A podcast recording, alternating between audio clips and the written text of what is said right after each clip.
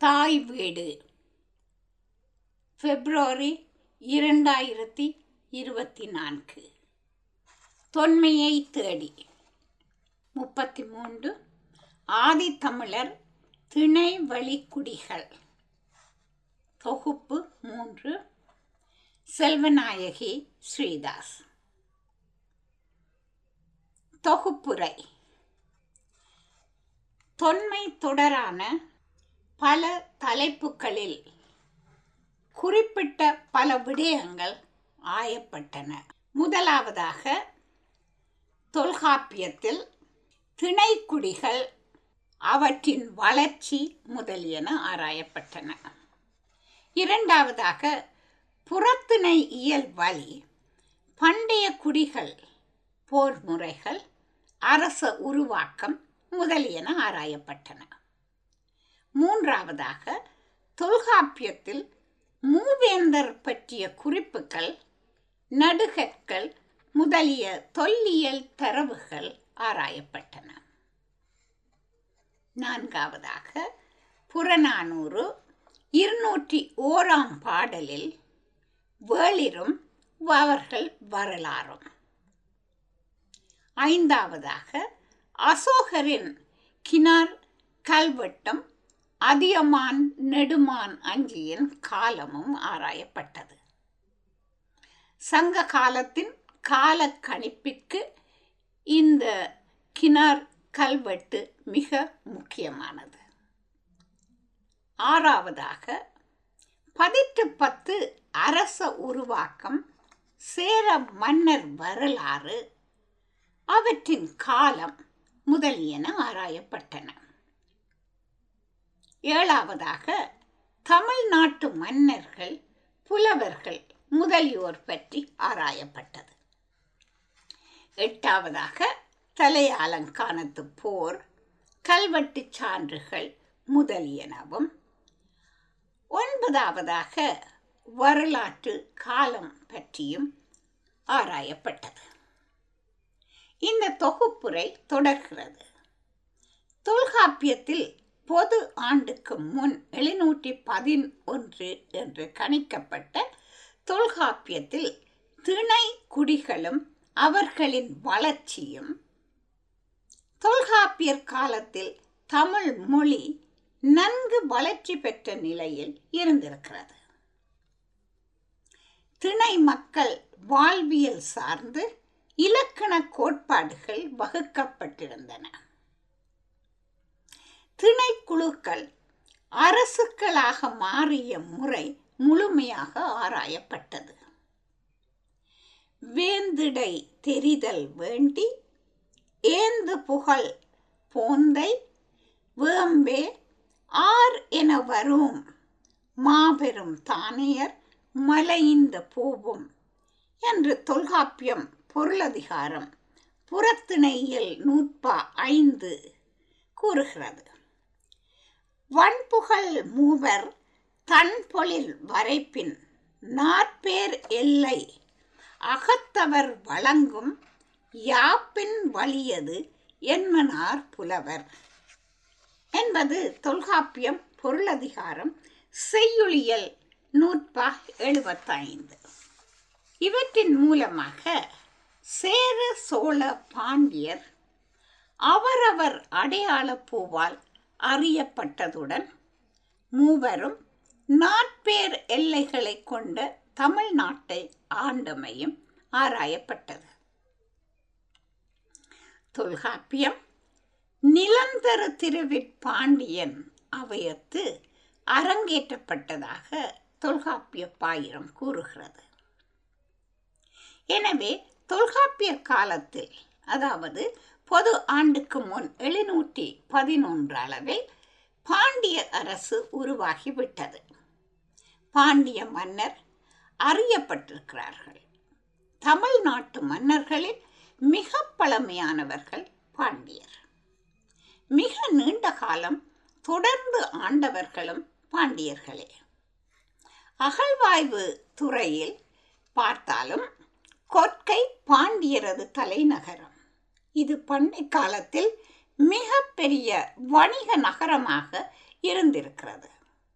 பொது ஆண்டுக்கு முன் எட்டாம் நூற்றாண்டளவில் கொற்கையில் மிகப்பெரிய துறைமுகமும் அங்கு ஏழு ஒன்பது அடுக்கு கட்டிடங்களும் இருந்ததாக அகழ்வாய்வு அறிக்கை கூறுகிறது.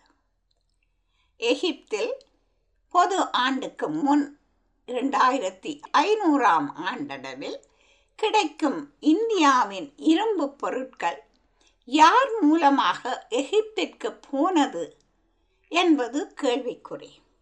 அக்கால பகுதியில் எகிப்தில் ஐந்தாவது அரச வம்சம் ஆட்சியில் இருந்தது.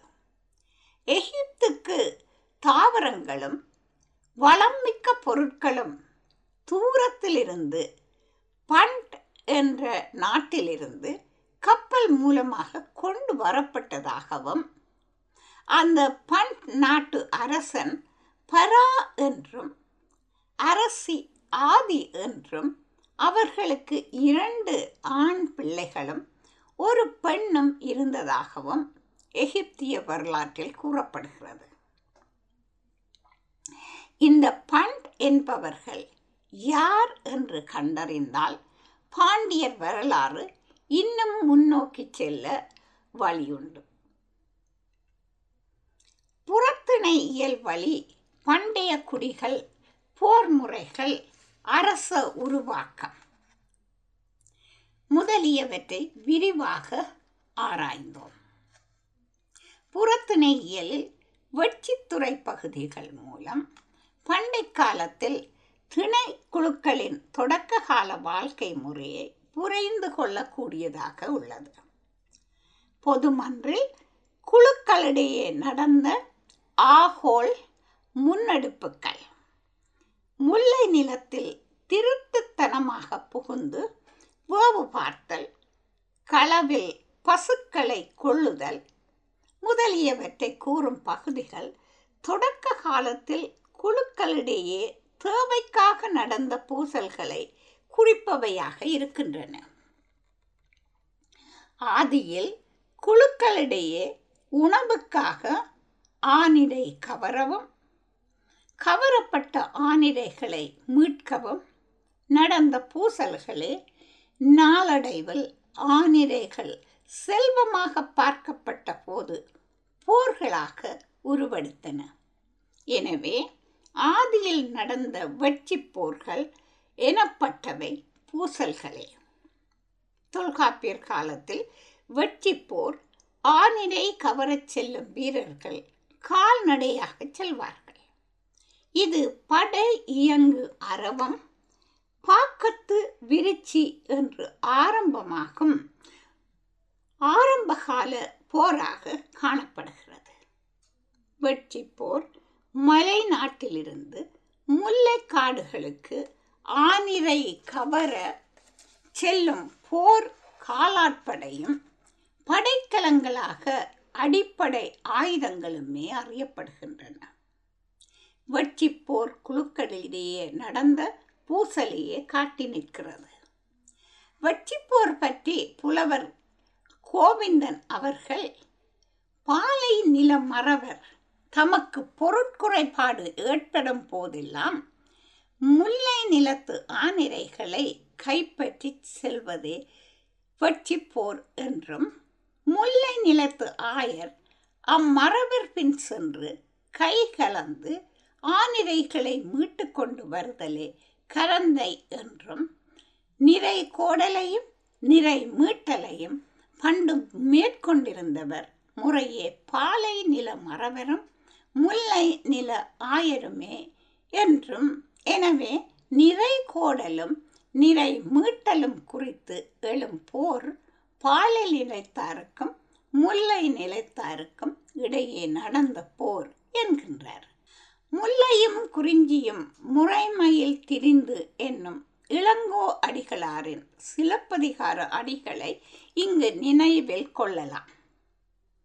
ஆதியில் பாலை நிலத்தாரும் குறிஞ்சி நிலத்தாரும் வட்சி போர் செய்திருக்கலாம் என்று சொல்லுகின்ற முடிவிற்கே வரக்கூடியதாக உள்ளது. தொன்று முதிர் வேளிர் என்று அறியப்பட்ட வேளிர் சேர நாட்டு எல்லைப்புற மலைகளில் ஆண்டதாக அறியப்படுகிறார்கள். எனவே வெற்றி போரில் ஈடுபட்டவர்கள் வேளிராக இருக்கலாம். வேளிர் காலம் தொல்காப்பியரை விடவும் தொன்மையானது என்பதற்கு சான்றுகள் உள. அசோகரின் கினார் கல்வெட்டும் அதியமான் நெடுமான் அஞ்சியின் காலமும். அசோகன் ஆணைகள் எனப்படும் இக்கல்வெட்டுகளில் ஒன்றான கினார் பாறை கல்வெட்டில் அசோகன் காலத்தில் தமிழ்நாட்டில் சுதந்திரமாக ஆண்ட சேர சோழ பாண்டிய மன்னர்களுடன் சத்தியபுதோ என்னும் ஒரு மன்னனும் குறிப்பிடப்படுகிறான். சத்தியபுதோ என்பவன் தகடூரை தலைநகராக கொண்டு ஆண்ட வேளிர்குடி மன்னன் அதியும் நடுமான் அஞ்சி என்பது ஜம்பை கல்வெட்டு மூலம் அறியப்படுகிறது. அசோகனின் காலம் பொது ஆண்டுக்கு முன் மூன்றாம் நூற்றாண்டு. எனவே அசோகரின் கிணற் கல்வெட்டில் குறிப்பிடப்பட்ட அதியமான் நெடுமான் அஞ்சியின் காலமும் பொது ஆண்டுக்கு முன் மூன்றாம் நூற்றாண்டு என்று கொள்ளலாம். சங்ககால கணிப்புக்கு அசோகரின் கிணர் கல்வெட்டு மிகவும் பயனுள்ளதாக உள்ளது. ஐந்தாவதாக புறநானூறு இருநூற்றி ஓராம் பாடல் கபிலரும் இருங்கோவேளும் கபிலர் பாரியின் இறப்பின் பின் பாரி மகளிரை உரிய இடத்தில் மனம் முடித்து கொடுப்பதற்காக இருங்கோவேள் என்னும் வேளிற்குல மன்னன் அவைக்களம் நாடி செல்கின்றார். இருங்கோவிடம் இவர்கள் பாரி மகளிர் யானே தந்தை தோழன் இவர் என் மகளிர். புறநானூறு இருநூற்றி ஓராம் பாடு இவர்கள் பாரியினுடைய மக்கள் நான் பாரியின் தோழன் எனவே இவர்கள் எனது மக்கள் என்று கூறுகிறார்.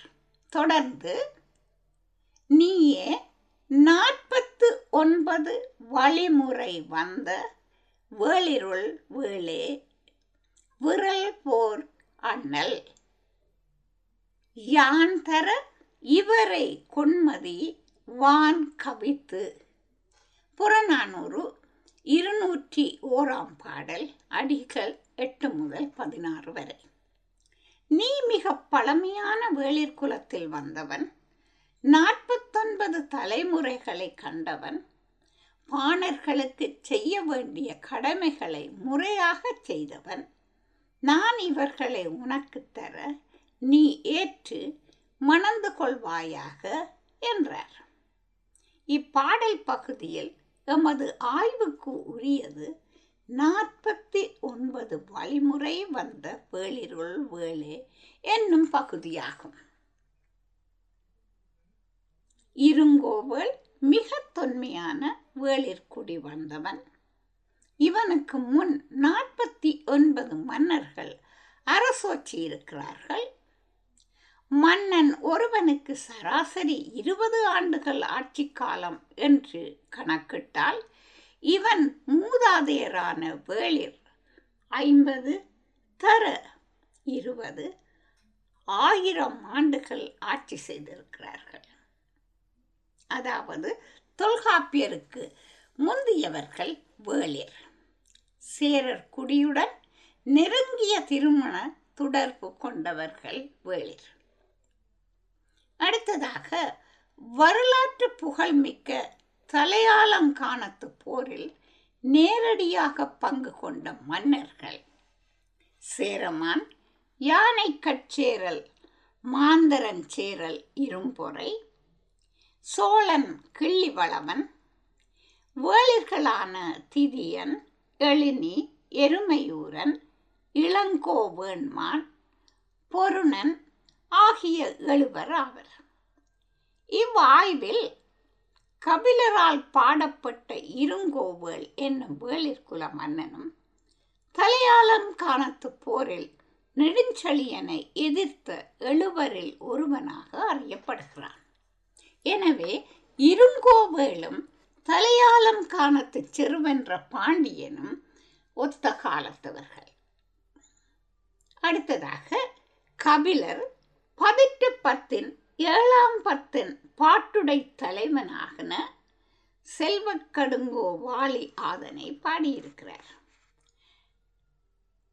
இக்கணிப்பின் அடிப்படையில் இருங்கோவேளின் மூதாதையர்கள் பொது ஆண்டுக்கு முன் ஆயிரமாம் ஆண்டளவில் சிறு குழு நிலையிலிருந்து வளர்ந்து ஒரு அரச பரம்பரை என்று சொல்லிக்கொள்ளும் அளவுக்கு உயர்ந்திருக்கிறார்கள்.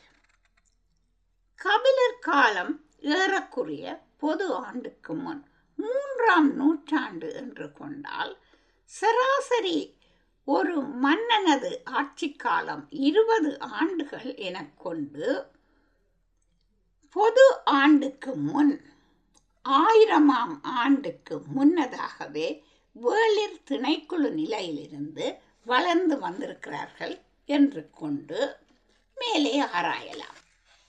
தமிழ்நாட்டில் மேற்கொள்ளப்பட்ட அகழ்வாய்வு தளங்களின் காலக்கணிப்புடன் இந்த கணிப்பு ஒத்துப்போகிறது. அகழாய்வு தளங்களில் கண்டறியப்பட்ட காலக்கணிப்பு அகழாய்வில் நீட்சியில் வேறுபடலாம். அரசு சார்ந்த கூடுதல் தகவல்கள் கிடைக்கலாம். ஆறாவது பதிட்டு பத்தில் பாடப்பட்ட சேர மன்னர்களும் கால கணிப்பும் பதித்து பத்து மன்னர்களுள் முதலாம் பத்தின் பாட்டுடை தலைவனான உதயம் சேரலாதன் எட்டாம் பத்தின் பாட்டுடை தலைவனான தகடூர் எறிந்த பெருஞ்சேரல் இரும்பொறை ஆகிய இரு மன்னர்களின் காலமும் மட்டுமே வரலாற்று அடிப்படையில் கணிக்கக்கூடியதாக உள்ளது. ஏனைய இரண்டாம் பத்து முதல் ஏழாம் பத்து வரையில் உள்ள ஆறு மன்னர்கள் காலமும் இவ்விரு மன்னர்களின் கால கணிப்புடன் இணைத்து பார்ப்பதன் மூலம் புறப்படுகின்றன. முதலாம் பத்தின் பாட்டுடை தலைவனான உதியம் சேரலாதனுக்கும் சோழன் கரிகாலனுக்கும் வன்னி பரந்தலையில் நடந்த போரில் மார்பில் பாய்ந்த அம்பு முதுகில் படுத்திய புறப்புண்ணுக்கு நாணி வடக்கிருந்து உயிர் நீத்தான் சேரன் என்ற செய்தி கலாத்தலையர் என்னும் புலவர் புறநானூறு அறுபத்தி ஐந்தாம் பாடலிலும் வன்னி குயத்தியார் என்னும் புலவர் புறநானூறு அறுபத்தி ஆறாம் பாடலிலும் பாடியிருக்கிறார்கள். உதயம் சேரலாதன் கரிகால் பெருவளத்தானின் சமகாலத்தவன் என்னும் தகவலை இது உறுதி செய்கிறது. தகடூர் போரில் அதியமான் நெடுமான் அஞ்சியை எட்டாம் பத்தின் பாட்டுடை தலைவன் பெரும் சேரல் இரும்பொறை வென்றான். எனவே அதியமான் நெடுமான் அஞ்சியும் சேர மன்னனான பெரும் சேரல் இரும்பொறையும் சமகாலத்தவர்கள். அதாவது பொது ஆண்டுக்கு முன் மூன்றாம் நூற்றாண்டைச் சேர்ந்தவர்கள். பதிட்டு பத்தின் ஏழாம் பத்து பாடிய கபிலருக்கும் முதலாம் பத்தின் பாட்டுடை தலைவனான உதிய சேரலாதனுடன் ஒத்த காலத்தவனான கரிகால் பெரிவளத்தானை பாடிய கலாத்தலையாருக்கும் ஏறக்குறைய நூற்றி ஐம்பது ஆண்டுகள் இடைவெளி இருக்க வேண்டும். உதயம் சேரலாதனுக்கும் செல்வக்கடுங்கோ வாலியாதனுக்கும் இடைப்பட்ட காலம் குத்து மதிப்பாக நூற்றி ஐம்பது ஆண்டுகளாக இருக்கலாம். எனவே பத்து பாட்டு முதலாம் பாட்டு தலைவன் சேரமான் உதயன் சேரலாதன் காலம் பொது ஆண்டுக்கு முன் ஐந்தாம் நூற்றாண்டு அளவு என்று கொள்ளலாம் என்பது சான்றுகளுடன் நிறுவப்பட்டது. ஏழாவது தலையாளம் காணத்து போர். பாண்டியன் நெடுஞ்செழியன் அரசு கட்டில் ஏறிய போது வயதில் மிகவும் இளையவனாக இருந்தான். அரச விரிவாக்கத்தில் முனைப்பாக இருந்த தமிழ்நாட்டு அரசர்கள் நெடுஞ்செழியனது இளமையை மனத்தில் கொண்டு அவனுடன் போர் தொடுத்து வேல்வருக்கு திட்டமிட்டார்கள். முடியுடை வேந்தர்களான சேரமான் யானைக்கட் சேரல் மாந்தரன் சேரல் இரும்பொறையும் சோழன் கிள்ளிவளவனும் திதியன் எழினி எருமையூரன் இளங்கோவன்மான் பொருணன் ஆகிய வேளிர்களுடன் இணைந்து பாண்டியன் நெடுஞ்செழியனை போரில் எதிர்கண்டார்கள். தலையாளம் காணம் என்னும் இடத்திலே அவர்கள் எதிர்கொண்ட பாண்டியன் நெடுஞ்செழியன் எதிரி படைகளை முறியடித்தான். தலையாளங்கானத்து செருவென்ற பாண்டியன் நெடுஞ்செழியனை பாடிய புலவர்கள் அல்லூர் நன்முல்லையார் ஆலங்குடி வங்கண்ணார் ஆலம்பேரி சாத்தனார் இடைக்களி நாட்டு நல்லூர் நத்தத்தனார் இடைக்குன்றூர் கிளார் உறையூர் முதுகூத்தனார் எருக்காட்டூர் தாயங்கண்ணனார் கல்லாடனார் குடப்புலவியனார் குறுங்கோழியூர் கிளார் பரணர் பொதும்பில் கிளார் மகனார் வெண்கண்ணியார் மதுரை ஈழத்து பூதந்தேவனார் மதுரை கணக்காயர் மதுரை கணக்காயர் மகனார் நக்கீரனார் மதுரை தத்தங்கண்ணனார் மதுரை பேராலவாயார் மதுரை மருதன் இளநாகனார். மாங்குடி மருதனார். விற்றூற்று வண்ணக்கன் தத்தனார். இங்கு இருபது புலவர்கள் தலையாலங்கானத்து செருவென்ற பாண்டியனை பாடியிருக்கிறார்கள். இவற்றின் மூலம் ஒரு குறிப்பிட்ட காலப்பகுதியில் வாழ்ந்த மன்னர் புலவர் முதலியோரை கொண்டு ஒரு வரலாற்று தொடர்பை ஏற்படுத்தும் முயற்சியே இதுவாகும். இந்த ஆய்வின் மூலம் ஏறக்குறைய முன்னூறு ஆண்டுகால பகுதியில் வாழ்ந்த அரசர்கள் புலவர்கள் இனம் காணப்படுகிறார்கள். வரலாற்று காலத்தில் ஒரு இணைப்பை ஏற்படுத்தும் முயற்சி இதுவாகும். அடுத்த மாத இதழில் அரசர்கள் புலவர்கள் பட்டியலுடன் இம்முயற்சி தொடர்கிறது. வணக்கம்.